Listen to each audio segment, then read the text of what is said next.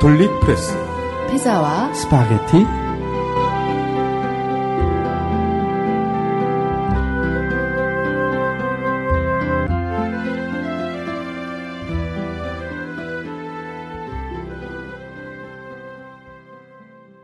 안녕하세요 김미경입니다. 안녕하세요. 김근수입니다. 네 선생님 며칠 전에 작은 아이 생일이었거든요. 아, 축하합니다. 선물을 빠뜨렸네요. 근데 아이의 생일 때는 보통 외식을 하지 않나요? 그런 경우가 많지요. 예. 그쵸. 예. 근데 뭐 사줬어요? 아니 저희는 언제부턴가 아이들이 크면서요 외식을 안 하고요 집에서 뭐 고기를 사다가 구워 먹- 먹던지 집에서 간단하게 요리를 해서 먹어요. 아, 그것도 좋죠. 네, 외식하면 굉장히 돈이 많이 들잖아요. 예. 그래서 그 돈을 가지고 아이가 갖고 싶은 거를 사주는 거예요. 아, 언제부턴가 그렇게 했더니 엄마 아빠가 나에게 선물을 사준다는 생각에 내가 갖고 싶은 거를 고르고 생각을 하고 이런 점들이 예쁘더라고요. 예, 그렇죠. 네. 유행하는 뭐 신발이 있대요. 어떤 신발이죠? 모르겠어요. 그 연예인 어떤 친구가 신는 신발인데 하얀 신발인데 운동화 하나에 막 5, 6만 원 정도 하는 건데요. 아, 그거를 사는 대신 자기는 집에서 밥을 먹겠다 이러는 거예요. 자관 축하합니다. 얼마나 좋으세요? 얼마나 이쁘셨을까, 따님? 네.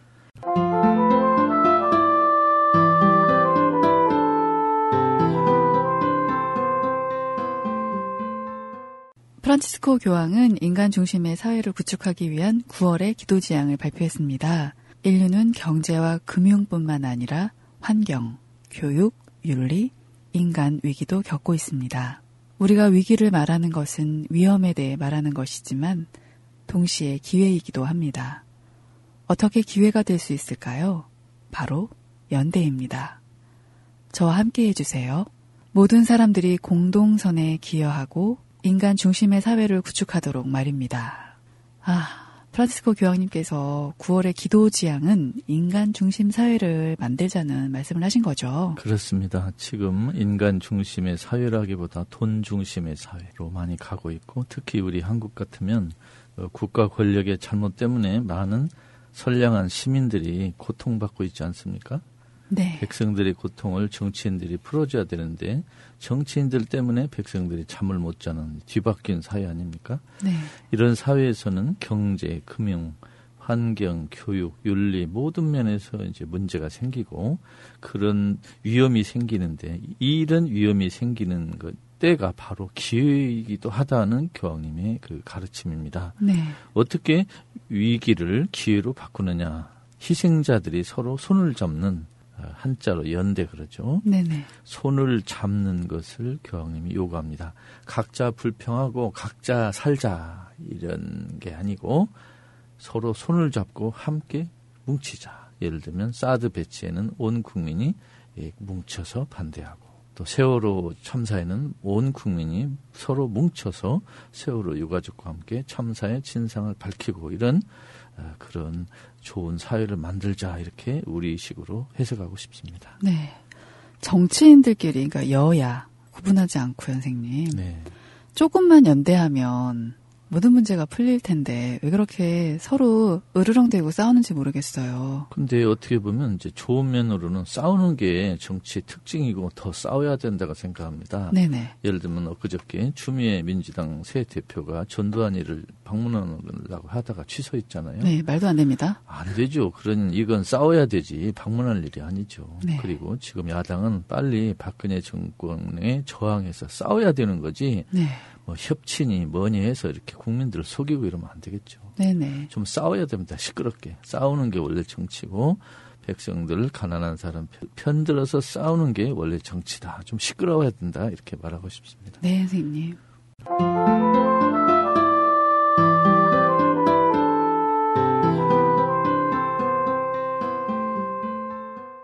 세계교회 변동, 중국은 가톨릭의 기회의 땅이다라는 그런 기사를 본 적이 있어요. 네. 2014년 프란치스코 교황이 한국을 방문할 때 영국의 BBC가 베이징 데탕트라는 말로 바티칸과 중국의 관계 변화를 설명했어요. 그동안 중국과 바티칸은 매우 경직된 외교 관계를 유지해 왔지 않습니까? 네, 그렇습니다. 그런데 교황이 아시아 국가인 한국을 방문하는 것을 계기로 당시 외신들이 중국과 바티칸 사이의 긴장이 누그러질 것이다라고 분석했습니다. 중국 관영 황구시보도 교황청과 중국 관계 개선에 좋은 신호라며 기대감을 나타냈는데요. 아시아에서 가톨릭교회의 새로운 동력을 찾기 위해서 프란치스코 교황이 중국과의 관계를 개선한다든지 다양한 태도를 보이시고 계시잖아요. 네. 주교 선출 제도에 대해서도 새로운 모습을 보였다고 하시는데요. 설명 좀 부탁드려요. 중국과 바티칸은 원래 오랜 외교 관계가 있었습니다. 네네. 근데 19세기 말에 중국이 세계 여러 각국에서 피해를 본 그 시대 이후에 사회주의 혁명 이후에 이제 외교 관계가 단절됐습니다. 네. 지금 전 세계 모든 유엔 가입 국가 중에 세 나라가 바티칸과 외교 관계가 없습니다. 음, 중국, 베트남, 북한, 북한. 세 나라입니다. 그렇죠. 그런데 이 북한과 중국이 이 우리와 가까이 있고 중국은 특히 현재 전 세계 가톨릭 신자 수 12억 명보다 중국의 인구는 2억이나 더 많은 14억입니다. 네. 그래서 이제 중국이 어떻게 보면 인류 마지막 카톨릭의 선교 지역이다 이렇게 말하고도 싶습니다. 네. 그동안 바티칸과 중국은 중국의 주교 임명 문제로 많이 갈등을 빚어왔습니다. 네네. 중국 정부가 임명한 주교를 바티칸이 인정하도록 중국 정부가 요구했고 음. 그 면에서 교황청과 많은 갈등이 있었는데 이제 중국 측의 요구를 바티칸 측이 수용하는 쪽으로 지금 가고 있는 것 같습니다. 네네. 즉 어, 중국의 사제들이 주교를 선출하고 음. 그 주교를 교황청에 임명해 달라. 근데 음. 교황청에서는 그렇게 뽑힌 주교에 대한 거부권을 교황이 행사하면 어떠냐 하는 걸로 지금 절충하고 있는데 네.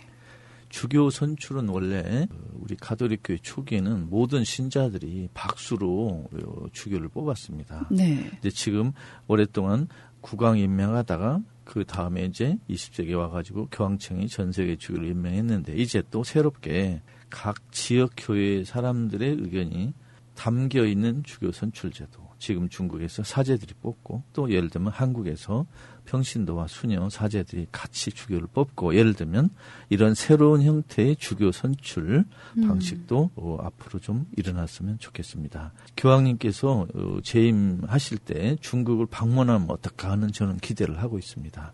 그래서 지금 프란치 교황님이 중국을 방문해서 중국과 외교 관계를 맺고 중국의 24억 인구에게 그 예수를 다시 전하는 그 좋은 기회가 오기를 기도하고 있습니다. 아, 정말 그럴 날이 왔으면 좋겠어요. 와야죠.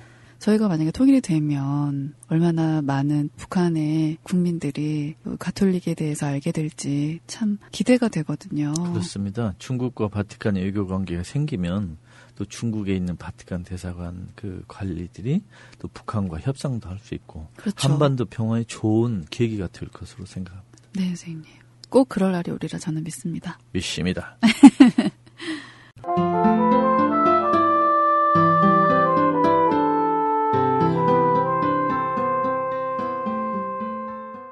한국 상위 10%의 소득 집중도가 미국 다음으로 높고 증가폭은 최고 수준을 보인 것으로 나타났다고 연합뉴스가 보도했습니다. 4일 국회 입법조사처가 세계 상위 소득 데이터베이스와 국제통화기금 자료를 분석한 결과 2012년 기준 우리나라의 상위 10% 소득 집중도는 44.9%로 나타났다고 하는데요.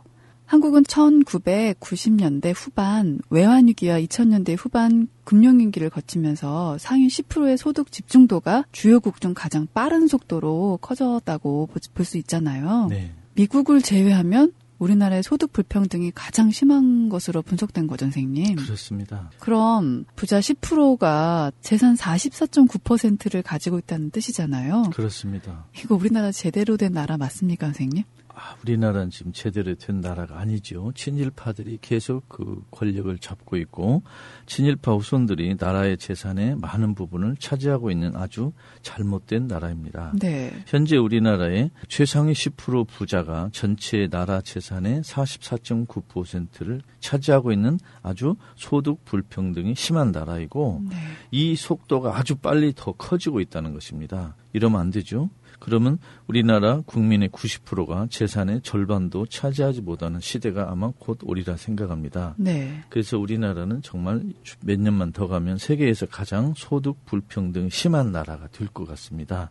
이런 나라는 뒤집어 엎어야죠. 이대로 놔두면 안 됩니다.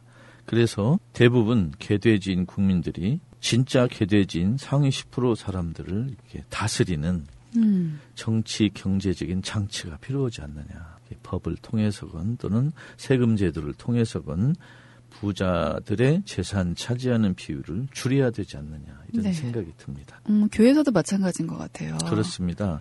교회 안에서도 부자 신도들이 차지하는 비중이 갈수록 커지고 있는 그런 나쁜 현상이 보이고 있습니다. 그러면 이런 교회는 제대로 된 교회가 아니죠. 나쁜 교회 아닙니까? 선생님 그렇다고 그들이 더 예를 들어 봉헌을 하잖아요, 선생님. 네. 그 봉헌하는 그 금액이 더 많거나 그런 건 아니잖아요, 선생님. 그런데 이제 부자들이 헌금을 그좀 많이 내느냐 적게 내느냐 문제보다 더 중요한 건 네. 부자들이 가져오는 돈이 더러운 돈이냐 음. 부정부패에 관계된 돈이냐 뇌물 받은 돈이냐 나쁜 짓을 해서 번 돈이냐 그 돈을 가져오면 안 된다 이게 더 중요합니다. 네. 그런데 보통 교회나 성직자들은 헌금하는 액수를 보고 칭찬하지 헌금이 어떤 경로를 통해서 왔는가는 신경을 끄고 있습니다. 네. 그래서는 안 되죠.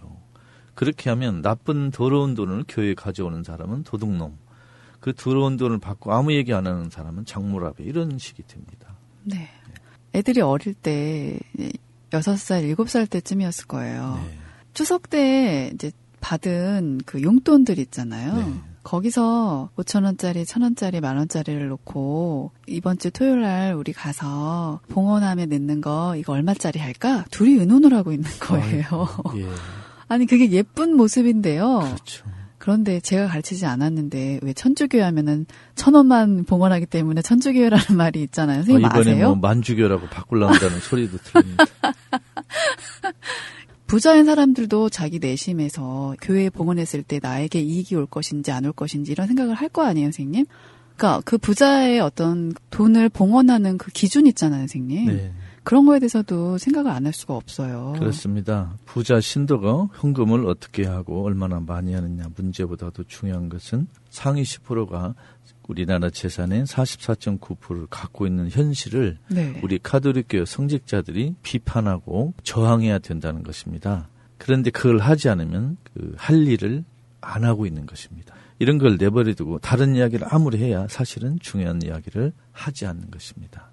그래서 우리 한국 카톨릭 교회가 국민의 10%가 재산의 44.9%를 가지고 있는 현실을 좀 신도들에게 알리고 이게 나쁜 짓이다. 네. 잘못된 나라다라는 걸 좀 이야기를 했으면 좋겠습니다. 특히 주기경 주교들은 해야 됩니다. 음. 대체 어디서 뭐 하고 있는지 모르겠어요, 그 사람. 막 화가 납니다, 정말. 네, 선생님.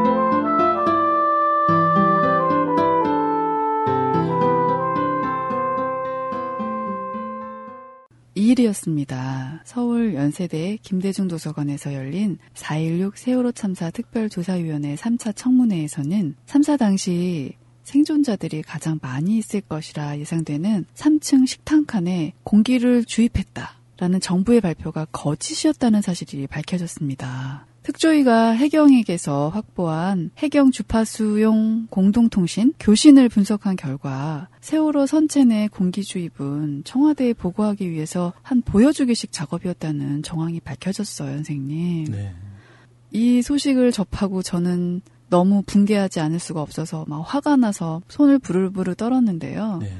세월호 선내 공기 주입은 청와대 보고용? 참 이게 말이 됩니까, 선생님? 말이 안 되죠. 그 당시 세월호 참사가 생겼을 때 해경은 생존자들이 가장 많이 있을 것이라고 예상되는 3층 식당 칸에 공기를 넣겠다고 발표했습니다. 네. 그러나 식당 칸에 공기를 넣을 상황이 안 되자 그 수심 35m 정도에 있는 객실로 변경하라는 지시를 내렸고 실제로 그것도 다시 변경되어 가지고 조타실 부근에만 그 공기가 들어가는 즉 어, 구조를 할 수 없는 그런 짓을 한 것이고 네. 언론에 청와대 세월호 배에 공기를 넣었다는 것은 거짓 보고임이 이번에 밝혀졌습니다. 네. 아주 나쁜 짓이죠. 그리고 그걸 그대로 받아쓴 언론도 나쁜 짓이죠. 그래서 세월호 그 참사는 사건이 일어난 것도 참 안타깝지만 구조가 엉터리였다는 것이 음. 자꾸 밝혀졌습니다. 그래서 이러한 책임은 당시 해경들이 져야 되고 또 청와대도 져야 되고 하여튼 정말로 막 화가 나고 분개하고 싶습니다. 음, 세월호 특별법 개정으로 특조위 활동을 보장해야 된다는 말들이 지금 많아지고 있잖아요. 그래서 단식. 투쟁도 하고 계시고요. 네, 그렇죠. 이 세월호 특별법을 개정해서 특별조사의 활동을 보장하지 않으면 참사의 원인을 밝히기 어렵습니다. 네.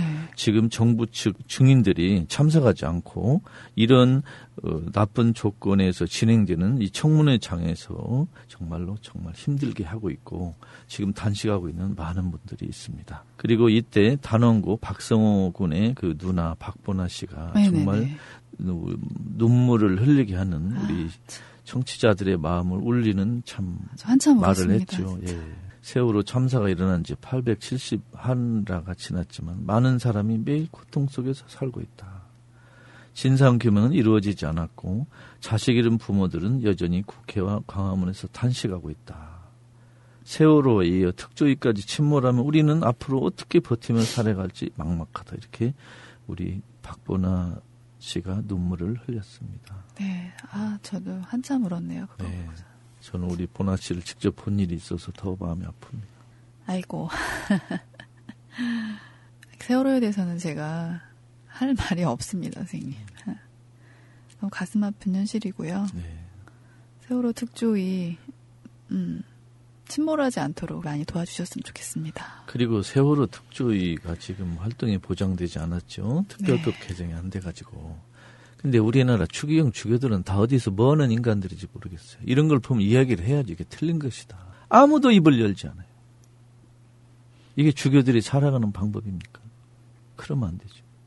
백성들의 아픔, 고통을 누구보다도 먼저 알고 대변해야 될 사람들이 주교들인데 어디서 무슨 짓을 하고 있는 사람들인 줄 모르겠어요. 속상해요, 정말로. 무거운 얘기였지만 여러분 지금 단식하시고 계신 분들 또 세월호 유가족 분들께 정말 응원의 한마디 부탁드립니다.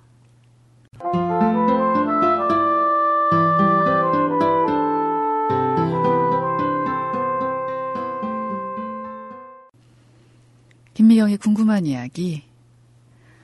네, 궁금하시죠? 네, 궁금합니다.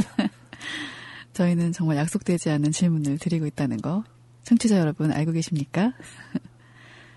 선생님 세례를 받을 때요. 예. 친구가 그러더라고요. 세례명은 어떻게 짓는 거야? 어떤 기준으로 짓는 거야? 라고 묻더라고요. 저도 궁금해요, 선생님. 뭐 특별한 기준이 있는 건 아니고 세례를 받는 본인이 본받고 싶은 종류의 활동과 인품을 지닌 성인을 찾는 것도 있고 네. 또 본인이 그 세상에 난 생일과 비슷한 음. 또 세례받은 날과 비슷할 때 그 성인 축일이 있는 분을 찾기도 하고 네. 또 주위에서 이렇게 권유하는 어, 본받을 만한 성의를 권유하고 사실은 그건 기준은 없습니다. 음. 기준 없고 그냥 본인 원하는 대로 하고 주위에서 이제 좀 추천도 하고 그러죠. 예를 들면 뭐 어, 로메로 대주교다 뭐 존경하는 그럼 로메로도 받고 음. 또 프란치 교황님 좋아하면 프란치크로 하고 또 성서에 나온 마리아 뭐 엘리사벳 또 많은 존경할 만한 인물이 있으면 또 하기도 하고 또 세례 세- 그 세례명과 견진할 때 세례명을 바꿔도 괜찮거든요. 음. 그것도 되고 그냥 편하게 자유롭게 하면 됩니다. 선생님은 프란치스코시잖아요. 저는 요셉. 아, 죄송합니다. 예, 예. 하도 제가 프란치스코 교황님에 대해서 아. 지금 각인이 돼서 죄송합니다. 아닙니다. 좋습니다. 김근수 요셉이십니다. 제가 요셉은 저희 이제 부모님들이 저에게 제가 세상에 났을 때 그 선사한 그 세례명이고 네. 그래서 요셉이라는 세례명을 받았다 보니까 제가 지금도 뭐 드러나지 않는 음, 역할 마리아와 아들 예수를 위해서 스스로 희생하신 그 요셉 성인의 활동과 삶을 제가 은근히 비슷하게 따라가는 것이 아닌가 하는 착각도 듭니다. 착각이 아니시죠.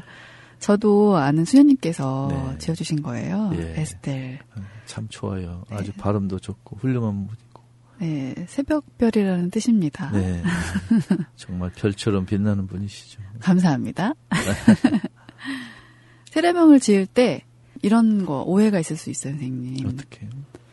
그 세례명대로 따라간다. 아, 그런 건 아니에요. 그럴 필요도 없고, 그럴 이유도 없고, 그냥 세례명이 있는 성인의 삶을 존경하면 되고, 또 예를 들면 제가 요셉이라고 그래서 프란치스코, 베네딕토 이런 분들의 좋은 점을 뭐 무시하고 이런 건또 아닙니다. 네, 알겠습니다, 선생님. 오늘 말씀 감사합니다. 감사합니다.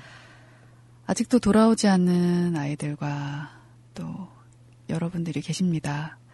정치적인 권력의 다툼이 아니라 인간 존중의 마음으로 그 유가족들을 생각하셨으면 좋겠고요. 또 세월호 문제는 여야 문제가 아니잖아요, 선생님. 그렇습니다. 네.